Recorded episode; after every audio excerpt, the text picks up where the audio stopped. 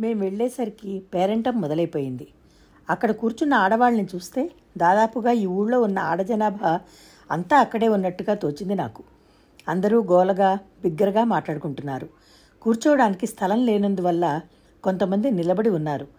నడవలా ఉన్న ఆ జాగా ఇరుగ్గా ఉండడం వల్ల ఆడవాళ్ళంతా ఇరుక్కుని కూర్చోవడం వల్ల కదిలే ఖాళీ లేకపోవడంతో పిల్లలు కొంతమంది చిరాకుపడి ఏడుపులు లంకించుకుంటున్నారు పెద్దవాళ్ళు సముదాయించాలని చూస్తున్నారు కానీ సాధ్యం కావటం లేదు. వాళ్ళ ఏడుపులు వాళ్ళవిగా ఉన్నాయి. వీళ్ళ మాటల ధోరణి వీళ్ళదిగా ఉంది. గర్భవతి అయిన కర్ణం గారి అమ్మాయి కొత్త చీర కట్టుకుని తల్లిండా పూలు పెట్టుకుని ఒంటి నిండా మోయలేకుండా ఉందా అనిపించేనన్ని రాళ్ళ నగలు పెట్టుకుని దగదగా కాంతులినుతూ కుర్చీలో కూర్చుని ఉంది. ముగ్గురు వయసు మళ్ళిన ముత్తైదువులు హారతిపళ్ళెం పట్టుకుని ఆవిడ ఎదురుకుండా నిలబడ్డారు. ఆ ముగ్గురులో సన్నగా బక్కపలచగా పేదరాలుగా సాదాగా చీర కట్టుకుని ఉన్న ఒక ఆవిడ మంగళహారతి కాబోలు పాట ఎత్తుకుంది. ఆవిడ పాట వినిపించగానే ఒకే ఒక నిమిషం సూది కింద పడినా వినిపించేనంత నిశ్శబ్దం అయిపోయింది. అంతే మరో రెండు నిమిషాల్లో మళ్ళీ మాటలు కబుర్లు పలకరింపులు పిల్లల ఏడుపులు సముదాయింపులు ప్రారంభమైనాయి. అంతవరకు ఆవిడని పాట పాడమని కోరి పాడితే గానీ వీల్లేదని బలవంతం చేసిన వాళ్ళెవరూ ఆవిడ పాటని వినడం లేదని నేను గమనించాను. అదే నా లాంటిదైతే చురుచురా చూసి ముఖం మార్చుకుని ముక్కు మీదకు కోపం తెచ్చుకుని టక్కుని పాట ఆపేసి ఉండేది. కానీ ఆ పాట పాడే ఆవిడ మహా ఓపిక మంత్రాల్లా ఉంది. ఏదైనా పని మొదలు పెడితే దాని చివరికంటా సాధించి నరం సాగే స్వభావం కలిగిందేమో ఎవరూ వినకపోయినా అందరూ వింటున్నంత శ్రద్ధగా కంఠం ఎత్తి తన మానాన తను పాడుకుంటూనే ఉంది. చోటు లేక గుమ్మం దగ్గరే నిలబడిపోయిన మమ్మల్ని చూడగానే కర్ణంగారి భార్య కాళ్ళకడియాలు గొండెపు గొలుసులు కణకళ్ళాడించుకుంటూ వచ్చి అదేమిటే రాజు పరాయి పిల్లలా అక్కడెక్కడో నిలబడిపోతావు? ఇంత మొహమాటం గల దానివైతే రేపు పెళ్ళైతే ఎలాగే తల్లి? ఇలా రండి అంటూ మమ్మల్ని తన వెంట తీసుకుని వెళ్ళి కుర్చీ దగ్గరగా కూర్చుని ఉన్న ఇద్దరు ఆడపిల్లల్ని భుజం తట్టి మీరు కాస్త అటు సర్దుకోండి కోడల పిల్లలు అంటూ వాళ్ళని లేవదీసి మమ్మల్ని కూర్చోబెట్టింది. పేరంటానికి వచ్చిన వాళ్ళల్లో చాలామంది కళ్ళు నా మీదనే కేంద్రీకృతమై ఉన్నట్టు నేను కనిపెట్టకపోలేదు. కానీ అదేం గమనించిన ముగ్ధరాలిలా రాజేశ్వరితో మాట్లాడడం ప్రారంభించాను. ఒక పిల్ల మా కాళ్ళకి పసుపు రాసింది. మరో అమ్మాయి నుదుటి బొట్టు పెట్టి కంఠానికి కందం పూసింది. ఒక వయసులో ఉన్న ఆవిడ అదేదో ఘాటు వాసన గల సెంటు కలిపిన పన్నీరు జోరుగా మా మీద చిలకరించింది. ఎవరో రాజేశ్వరిని పాట పాడమని కేకపెట్టారు. ఇంకో ఇద్దరు బలపరిచారు. రాజేశ్వరి మొహమాటంగా అయిష్టంగా అభ్యంతరంగా తల ఊపింది. పాడవే రాజు ఏమిటి మరీ బతిమిలాయించుకుంటున్నావు కరణంగారి భార్య ఆజ్ఞాపించింది. వచ్చా నీకు? అన్నాను రాజేశ్వరి వైపు చూస్తూ. అంత బాగా రాదు నసికింది రాజు. చివరికి అందరూ పట్టుబడితే తప్పనిసరిగా రాజు గొంతు సవరించుకుంది. నాకు దాని మీద భలే జాలి వేసింది పాపం. చిట్టి గంగిగోవి లాంటి మనిషి కదా. నలుగురు కలిసి ఏ పని చేయమన్నా చేసేస్తుంది. కాదనే సాహసం దానికి లేనే లేదు. ఇప్పుడు వీళ్ళంతా పాడమన్నారు కదా అని వచ్చినా రాకపోయినా గొంతు వణికించుకుంటూ ఏదో పాడాననిపించుకుంటుందే తప్ప మానదు. ఇలాంటి గంగిగోగు లాంటి వాళ్ళకి జీవితంలో ఎంత కష్టం? బలహీనతని ఆధారంగా చేసుకొని నలుగురు నెత్తినెక్కాలని చూస్తారు. మరోసారి గొంతు సవరించుకుని రాజేశ్వరి సావిరహే తవదీనా అంటూ ఎత్తుకుంది. నేను ఉలిక్కి పడ్డాను. అందరూ మాటలు ఆపేసి వింటున్నారు. నేను ఆశ్చర్యంగా కళ్ళు పెద్దవి చేసి మోకాల మీద గడ్డం అంచుకుని కిందకి చూస్తూ పాడుతున్న రాజేశ్వరినే చూస్తున్నా. ఎంతటి కమ్మటి కంఠం తీగలా ఉంది.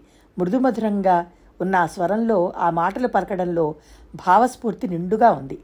క్షణంసేపు నేను సర్వం మరిచి రాజేశ్వరి పాటలో లీనమైపోయాను. పాట అయిపోయింది. నేను చప్పట్లు కొట్టబోయాను. రాజేశ్వరి చప్పున నా చేయి పట్టుకుని ఆపేసింది.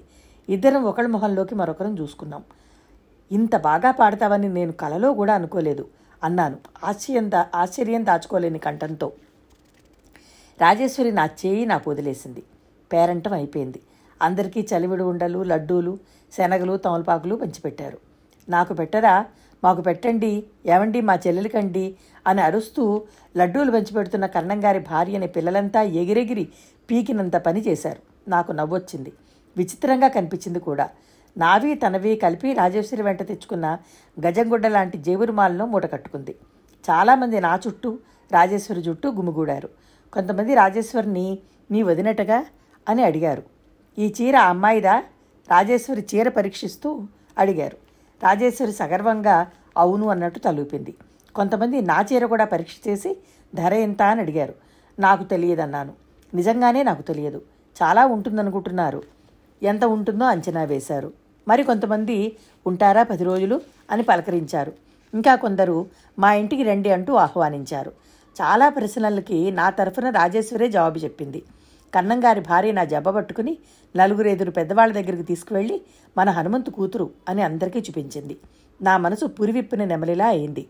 ఇన్ని సంవత్సరాలకి మొట్టమొదటిసారిగా నాకెంతో ప్రేమైన మా నాన్నగారి కూతురుగా నేను నలుగురిలోనూ చెప్పుకోబడ్డాను గుర్తించబడ్డాను. నాకు చాలా ఆనందం వేసింది. తీరని కోరికేమో అని భయపడ్డ నాకు ఆ కోరిక తీరింది. చాలాసేపు అయింది. పేరంటానికి వచ్చిన వాళ్ళల్లో చాలామంది వెళ్ళిపోయారు. నేను రాజేశ్వరి వచ్చేస్తుంటే కన్నంగారి భార్య రాజుని వెనక్కి పిలిచి ఇంకా కొన్ని లడ్డూలు చలివిడి ఉండలు అరటిపళ్ళు ఇచ్చి కృష్ణుడికి పెట్టవే రాజు. వాడి మధ్య ఆ తోట హడావిడిలో పడి బొత్తిగా మా ఇంటికి రావడం మానేశాడు. అమ్మమ్మకి కోపం వచ్చిందని చెప్పు అంది. రాజేశ్వరి అవి కూడా మూట కట్టుకుని అలాగేనన్నట్టు తలూపింది. లోపలికి వెళ్ళే ఈ అమ్మాయి నువ్వు ఒకసారి మా ఇంటికి భోజనానికి రండి. నేను మళ్ళీ కబురు చేస్తాలే అంది. రాజేశ్వరి మళ్ళీ తలూపింది. ఆవిడ వీధి వరకు వచ్చి మమ్మల్ని సాగనంపింది. మేము ఇంటికి వస్తుండగా దోవలో ఇద్దరు ముగ్గురు వాళ్ళ వాళ్ళిళ్ళకి రమ్మనమని పిలిచారు. రాజేశ్వరి ఆగకుండానే నడకని మరింత వేగం చేస్తూ ఇప్పుడు కాదు రేపు వస్తాం అని నమ్రతగా మర్యాదగా జవాబిచ్చింది. ఇంటి గుమ్మంలో అడుగు పెడుతుండగా నేను కావాలనే కాస్త వ్యంగ్యంగా హేళనగా రాజు మీ అన్నయ్య పని భలే ఉంది బాగుంది చీరా జాకెట్టు కట్టుకుని పేరంటానికి వచ్చే ప్రయాస లేకుండానే లడ్డూలు కొట్టేశాడు అన్నాను. రాజేశ్వరి అదిరిపడిన దానిలా చూసింది. అర్థం కాని దానిలాగా నా వైపు చూసింది. నా మాటలతో రాజేశ్వరి చివుక్కుమన్న మనసు కళ్ళల్లో స్పష్టంగా ప్రతిఫలించింది. నేను కొంటితనం తెచ్చిపెట్టుకుంటూ నాకు తెలుసులే కన్నంగారి భార్య మీ అన్నయ్యకి వాయనం ఇవ్వడం నేను చూశాలే అన్నాను. రాజేశ్వరి చిన్నబుచ్చుకుని మొహంతో అంది. చచ అదేం కాదు. వాళ్ళకి అన్నయ్య కొడుకుతో సమానం. కిందటి సంవత్సరం వాళ్ళ ఇంట్లో అందరికీ అమ్మవారైతే అన్నయ్య ఎంత చేశాడో తెలుసా? ఏ బంధువులు ఏ స్నేహితులు చేయనంత సాయం చేశాడు. ఆవిడికి ఆ కృతజ్ఞత చాలా ఉంది. అదే కాదు ఊరి విషయాల్లో కూడా కన్నంగారికి అన్నయ్య చాలా సాయంగా ఉంటాడు. వాళ్ళ ఇంట్లో ఏం చేస్తున్నా ఆవిడ అన్నయ్యకి ప్రత్యేకంగా పంపిస్తుంది. ఇద్దరం ఇంట్లోకి వచ్చేయడం వల్ల నాకు ఎలాంటి కామెంట్ చేయడానికి అవకాశం చిక్కలేదు. మేము ఇంట్లో అడుగుపెట్టేసరికి ముందు గదిలో అత్తయ్య గుమ్మం గు- దగ్గరగా కూర్చుని అరటికాయలు జరుగుతోంది కృష్ణ ఆవిడ ఎదురుగా మంచం మీద వెళ్ళకిలా పడుకుని తల కింద చేతులు పెట్టుకుని పైకప్పు చూస్తూ దీర్ఘంగా ఏదో ఆలోచిస్తున్నాడు. కూర జరుగుతున్న అత్తయ్య కూడా సీరియస్గా ఉంది. వీళ్ళ ధోరణి చూస్తే తల్లి కొడుకులు ఇద్దరూ అప్పటి వరకు ఏదో చాలా సీరియస్గా అయిన విషయం చర్చించుకుని పరిష్కార మార్గం తోచని వాళ్ళలా గంభీరంగా ముభావంగా ఉన్నారు అనిపించింది. మా అడుగుల చప్పుడు విని అత్తయ్య తలెత్తి చూసింది. కృష్ణ తలెత్తిప్పి చూశాడు. ఈసారి అతని చూపులు క్షణంలో సగం వైపు నా వైపు స్థిరంగా నిలిచాయి. మళ్ళీ అంతలోనే అది నిజమా లేక భ్రమ అనిపించేంత వేగంగా అంతలోనే మళ్ళీ రాజేశ్వరి మీదకి తిరిగిపోయాయి. అత్తయ్య మాతో ఏం మాట్లాడలేదు. పేరెంట్ గురించి విశేషాలేమీ అడగలేదు. మమ్మల్ని చూడగానే ముక్కలు తిరిగిన గిన్నె కత్తిపీట తీసుకుని లేచి లోపలికి వెళ్ళిపోయింది. కృష్ణ లేచి కూర్చున్నాడు. రాజేశ్వరి వెళ్ళి అతను కూర్చున్న మంచం మీదనే జేబిరుమా మూల మూట విప్పి కర్ణంగారి భార్య అన్న మాటలు చెప్పి ఆవిడ నిమ్మనవనివన్నీ ఇచ్చింది. కృష్ణ ఒక లడ్డు మాత్రం తీసుకుని మిగతా వద్దని తిరస్కరించాడు. నేను బట్టలు మార్చుకోవడానికి గదిలోకి వెళ్ళాను. ముక్కాలి పెట్టి మీద పెట్టి ఉన్న లాంతర్ తీసుకుని పెట్టెలోంచి వాయి చీర తీసుకుందామని వెళ్ళిన నేను పెట్టె మీద నా వెంట తెచ్చుకున్న ఉమెన్ అండ్ హోమ్ మ్యాగజైన్ ఉండడంతో అది తీసి యథాలాపంగా పక్కన మంచం మీద పడేసి పెట్టె తెరవబోయాను. మంచం మీద విసిరేసినట్టు పడున్న ఆ మ్యాగజైన్ తెరిచినట్టుగా పరిచినట్టుగా పడింది. అది మధ్య పేజీ. ఆ పేజీలో సీరియల్ ఉంది. ఆ మ్యాగజైన్ సరిగ్గా నేను ఊరు బయలుదేరబోతుండగా ఆ రోజే వచ్చింది. అందులో రెండు మంచి ప్రేమ కథలు సీరియల్స్గా పడుతున్నాయి. వాటిని చదవడానికి వ్యవధి లేకపోవడం వల్ల నేను పెట్టెలో పెట్టి వెంట తెచ్చుకున్నాను. అవి ఈ మధ్యాహ్నం చదువుదామని పెట్టెలోంచి తీశాను. కానీ వీలు పడనే లేదు. పేరంటానికి వెళ్ళేటప్పుడు పెట్టె మీద పడేసి వెళ్ళిపోయాను. ఆ పత్రిక వాళ్ళు ఆ సీరియల్స్కి మంచి ఆర్టిస్ట్ చేత నిజమైన ఫోటోలా అనిపించేంత సహజంగా బొమ్మలు వేయిస్తారు. పురుషులు ముఖ్యంగా ప్రేమికులు ఒకరి చెరువుగా మరొకరు గుండెల మీద ముఖం దాచుకున్నట్టు ఒకరి భుజం మీద ఇంకొకరు తల ఆనించుకున్నట్టు ఇలాంటి బొమ్మలు ఉంటాయి. ఈ సీరియల్ పడిన భాగంలో సరిగ్గా ఆ బొమ్మలు ఉన్నంత మేర ఎవరో జాగ్రత్తగా కత్తిరించి పారేశారు. నేను మ్యాగజైన్ చేతిలోకి తీసుకుని చూశాను. ఆ పుస్తకంలో అలా స్త్రీ పురుషులు సన్నిహితంగా ఉన్నట్టున్న నాలుగు పెద్ద బొమ్మలు లేవు. నాకు ఏడుపు వచ్చినంత పనైంది. అసలు నిజం చెప్పాలంటే ఈ కథలంటే కంటే నాకు ఆ బొమ్మలంటే చాలా ఇష్టం. ఎంతో అందంగా ఉంటారు వాళ్ళు. వాళ్ళ ముఖాల్లో భావం చెప్పలేనంత అపురూపంగా ఉంటుంది. ఎవరు చేసి ఉంటారు ఈ పని? కింద పెదవి గట్టిగా పళ్ళతో నొక్కుపెట్టి ఆలోచించాను. ఎవరై ఉంటారు? నాకు వెంటనే తోచలేదు ఈ బొమ్మల వల్ల ఎవరికి నష్టం కలిగింది? ఏం బాధ వచ్చింది వాళ్ళకి? హఠాత్తుగా నాకు గుర్తొచ్చింది. అత్తయ్యకి ఇంగ్లీషు ఇంగ్లీషు రాదు. పిల్లలు రాజేశ్వరి నాతో పేరంటానికి వచ్చేశారు. ఇక మిగిలిందెవరు? కృష్ణ. నా మొహం జేవురించింది. నాకు చాలా రోషం వచ్చింది. ఎందుకు చేశాడు ఈ పని? బ్రూట్. ఇప్పుడే తేల్చుకోవాలి. లాంతరు ఆ పుస్తకం చెరోచొత్తో పట్టుకుని వెనక్కి తిరిగిన నాకు బయట నుంచి వదిన బట్టలు మార్చుకున్నావా? నేను రానా లోపలికి అన్న రాజేశ్వరి కంఠం వినిపించింది. రా అన్నాను. దగ్గరగా వేసున్న తలుపులు తోసుకుని రాజేశ్వరి లోపలికి వచ్చింది. లోపలికి పెడుతూనే అదూలా నిలబడిపోయిన నన్ను చూసి అదేమిటి? అలా ఉన్నావే? ఏమైంది? అంది. ఇలా రా దగ్గరికి అన్నాను. వచ్చింది. చూడు మీ అన్నయ్య చేసిన పని అన్నాను చూపిస్తూ. రాజేశ్వరికి అర్థం కాలేదు. నేను వివరంగా చెప్పా. అరే ఇదేమిటి? అన్నయ్య ఎప్పుడు ఇలా చేయడే? అంది అపనపముఖంగా చూస్తూ. చేస్తాడడానికి ఇంతకంటే మంచి నిదర్శనం ఏం కావాలి? అన్నాను. అన్నయ్య కారణం లేనిదే ఏ పని చేయడే? ఇంకా నమ్మనట్టు అంది. కారణం లేకపోవడమే ఉందిగా? అన్నాను. ఏమిటది? నేను ఇక్కడికి రావడం ఇష్టం లేదని మొదటి రోజునే నాకు అనిపించింది. చచా అదేం కాదు. ఉండు. నేను ఇప్పుడే అడిగి వస్తా. రాజేశ్వరి వేగంగా వెళ్ళబోయింది. నేను చేయి పట్టుకుని ఆపేశాను. ఆగు నువ్వెందుకు? నువ్వు వద్దు. నేను అడుగుతా. అసలు అతని ఉద్దేశం ఏమిటో నేనే తేల్చుకుంటా. మూర్ఖులకి భయపడే అమాయకురాల్ని కాను నేను అన్నాను. రాజేశ్వరి నాలాగే పెదవి కొరుక్కుంటూ నిలబడిపోయింది. నేను విప్పిన చీర భద్రంగా మడతపెట్టి పెట్టెలో వేశాను. రాజేశ్వరి కూడా బట్టలు మార్చుకుంది. ఇద్దరం బయటకు వచ్చాం. నేను చేత్తో పుస్తకం పట్టుకునే యువతలకు వచ్చాను. కృష్ణ ముందు గదిలో లేడు. వాకిట్లోనూ లేడు. వంటింట్లో కూడా కనిపించలేదు. ఏడి? అన్నాను. నాకు ఇప్పటి వరకు అదేదో తేల్చుకుంటే గాని ఊపిరి సరిగా ఆడనంత ఆవేశంగా ఉంది. అమ్మా అన్నయ్య ఏడి? రాజేశ్వరి తల్లిని అడిగింది. దాగ్లియావుని చూడ్డానికి వెళ్ళాడు. ఏ? ఎందుకు అంది రాజేశ్వరి. రాజేశ్వరి మాట్లాడలేదు. అత్తయ్య కూర వేయించే పనిలో ఉంది. నేను దొడ్లోకి వచ్చాను. రాజేశ్వరి నా వెనకే రాబోయింది. నేను వద్దని వారించాను. దొడ్డంతా చీకటిగా ఉంది. గొడ్లపాకులో కృష్ణ పెట్టిన లాంతరు కొద్దిగా ఇటువైపు కాంతి ప్రసరింపజేస్తూ మార్గం కనిపించేలాగా చేస్తోంది. నేను మెల్లగా పాక దగ్గరికి వెళ్ళాను. కృష్ణ ఆవుకి గదిలకి గడ్డి వేస్తున్నాడు. నేను అక్కడే నిలబడ్డాను. నేను వచ్చినట్టు అతనికి తెలియనే తెలియదు. గడ్డి వేయడం అయిపోయిన తర్వాత రేపో మాపో ఇనడానికి సిద్ధంగా బరువుగా భారంగా ఉన్నట్టున్న ఆవు గంగొడోలు నిమిరాడు. చివరికి వెళ్ళడానికి విద్యుక్తుడవుతూ లాంతరు తీసుకుని ఇటు తిరిగిన వాడల్లా చీకట్లో కనిపించి కనిపించినట్టు తెల్ల చీరతో నిలబడి ఉన్న నన్ను చూసి ఉలిక్కిపడి ఎవరు అన్నాడు. నేనే అన్నాను. నాలో కోపం అతిశయం అహంకారం అంతా ఆ నేనే అనడంలో చూపిస్తూ. నా కంఠస్వరం వినగానే అతను కొంచెం వెనక్కి తగ్గాడు. చీకట్లో ఇక్కడికి ఎందుకు వచ్చావు? దీని ఉద్దేశం ఏమిటో తెలుసుకుందామని చేతిలో పుస్తకం చించిన చోట తెరిచి అతనికి కనిపించేలా ముందుకు పెట్టాను. లాంతరి ఎత్తి పట్టుకోవడం వల్ల కృష్ణమోహన్ నాకు స్పష్టంగా కనిపిస్తూనే ఉంది.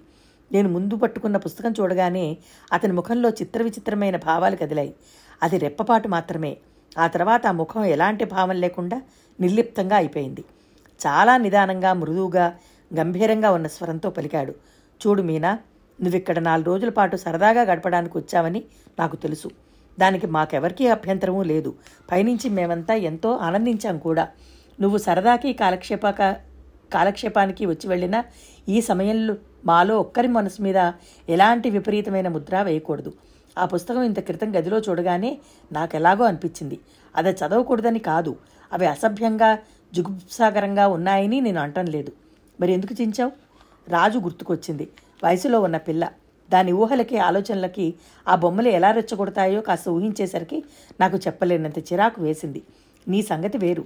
చిన్నప్పటి నుంచి అంతో ఇంతో ఇలాంటి పుస్తకాలు చూడడానికి అలవాటు పడిన నీకు అంతగా ఏమీ అనిపించకపోవచ్చు.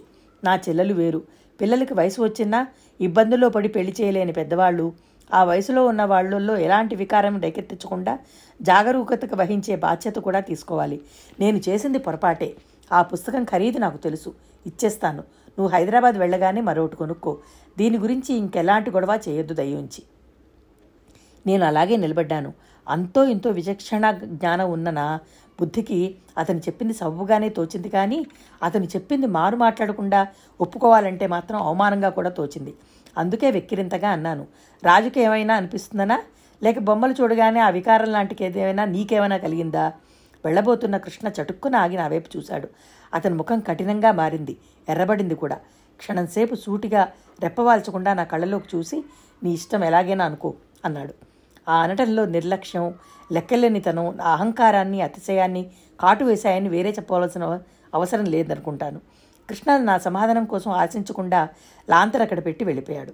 చీకట్లో అదృశ్యమైపోతున్న అతని పరీక్షగా చూస్తూ నేను అక్కడే నిలబడిపోయాను. పరధ్యానంగా నిలబడిన నా దగ్గరికి రాజేశ్వరి గబగబా వచ్చింది. నా చేయి పట్టుకుంటూ వదిన అన్నయ్య ఏమన్నాడు? అంది. ఏమీ అనలేదు అన్నాను. రాజేశ్వరి లాంతరి తీసుకుంది. ఇద్దరం బయటకు వచ్చేస్తుండగా రాజేశ్వరి అడిగింది. అడిగావా నువ్వు? పుస్తకం చూడగానే అతనికి ఏదో వికారం లాంటిది కలిగిందట. వికారమా? అంది రాజేశ్వరి. అవును వికారమే. రాజేశ్వరి నా వైపు చూసింది. రాజేశ్వరి ముఖం చూడగానే నేను పక్కు నవ్వాను. రాజేశ్వరి కూడా బలవంతంగా నవ్వింది. ఇద్దరం లోపలికి వచ్చాం పెరటి గుమ్మం దగ్గర మాకెదురైన కృష్ణని చూడగానే నేను నవ్వు ఆపేసి ముఖం సీరియస్గా పెట్టుకున్నాను. మేం భోజనానికి కూర్చోబోతుండగా కృష్ణ అమ్మ రాజుకు దిష్టి తీయమని చెప్పాను. తీసావా అని అడగడం వినిపించింది. లేదురా మర్చిపోయాను అంటూ అత్తయ్య మా ఇద్దరిని పిలిచి ముందు నాకు తెలిసి తీసి తర్వాత రాజేశ్వరికి తీసింది. లాంతర్ వెలుగులో ఆవిడ ముఖం దుఃఖాన్ని అణుచుకుంటున్నట్టుగా బాధని దిగమింగుతున్నట్టుగా కనిపించడం గమనించిన నేను చకితురాలేనయ్యాను. పిల్లలందరం భోజనం చేశాం. కృష్ణ మాతో ఎప్పుడూ రాడు. అతను అత్తయ్య కలిసి తినడం అలవాటు. భోజనాలు కాగానే ముందు గదిలో పక్కలు పరుచుకున్నాం. పగలంతా ఆడి ఆడి అలసిపోయిన పిల్లలు అంతలోనే నిద్రపోయారు. రాజేశ్వరి ఇంకా పడుకోవడానికి రాలేదు. నిద్రపట్టని నేను అలాగే చూస్తూ పడుకున్నాను. వంటగదిలోంచి అత్తయ్య స్వరం దిగులుగా మెల్లగా బాధగా ఏదో అనడం వినిపించింది. కృష్ణకంఠం దానికి జవాబు స్థిరంగా నిశ్చయంగా పలికింది. ఆ అమ్మాయి ఉన్న నాలుగు రోజులు నువ్వు ఇలాంటి విషయాలేమీ ఎత్తొద్దమ్మా. అయినా దిగుపల్ దిగుడు పడినంత మాత్రాన జరిగేదేముంది? నేనున్నానుగా. ఆ విషయం నాకు వదిలేసి నువ్వు మర్చిపో. నువ్వు నిశ్చింతగా ఉండు. నేను చెవులు రిక్కించి విన్నాను. ఆ తర్వాత వాళ్ళు ఆ భాష సంభాషణ అట్టే పొడిగించలేదు. నేను చాలాసేపు ఆలోచించాను. ఏమైంది? అత్తయ్య ఎందుకు దిగులు పడుతోంది? ఏమిటా విషయం? ఏదై ఉంటుంది? రాజుని అడిగితే చెప్తుంది నిజమే. కానీ తెలుసుకుని నేనేం చేయగలను? నాలుగు రోజులు సరదాగా గడిపి వెళ్ళడానికి వచ్చానన్న విషయం నేను మర్చిపోకూడదు. ఆలోచనలు బలవంతంగా వదిలించుకుని నిద్రకు ఉపక్రమిస్తూ కళ్ళు మూసుకున్నాను. మెల్లగా నాకు నిద్ర పట్టేసింది. రాజేశ్వరి ఎప్పుడు వచ్చి నా పక్కలో పడుకుందో నాకు తెలియనే తెలియలేదు.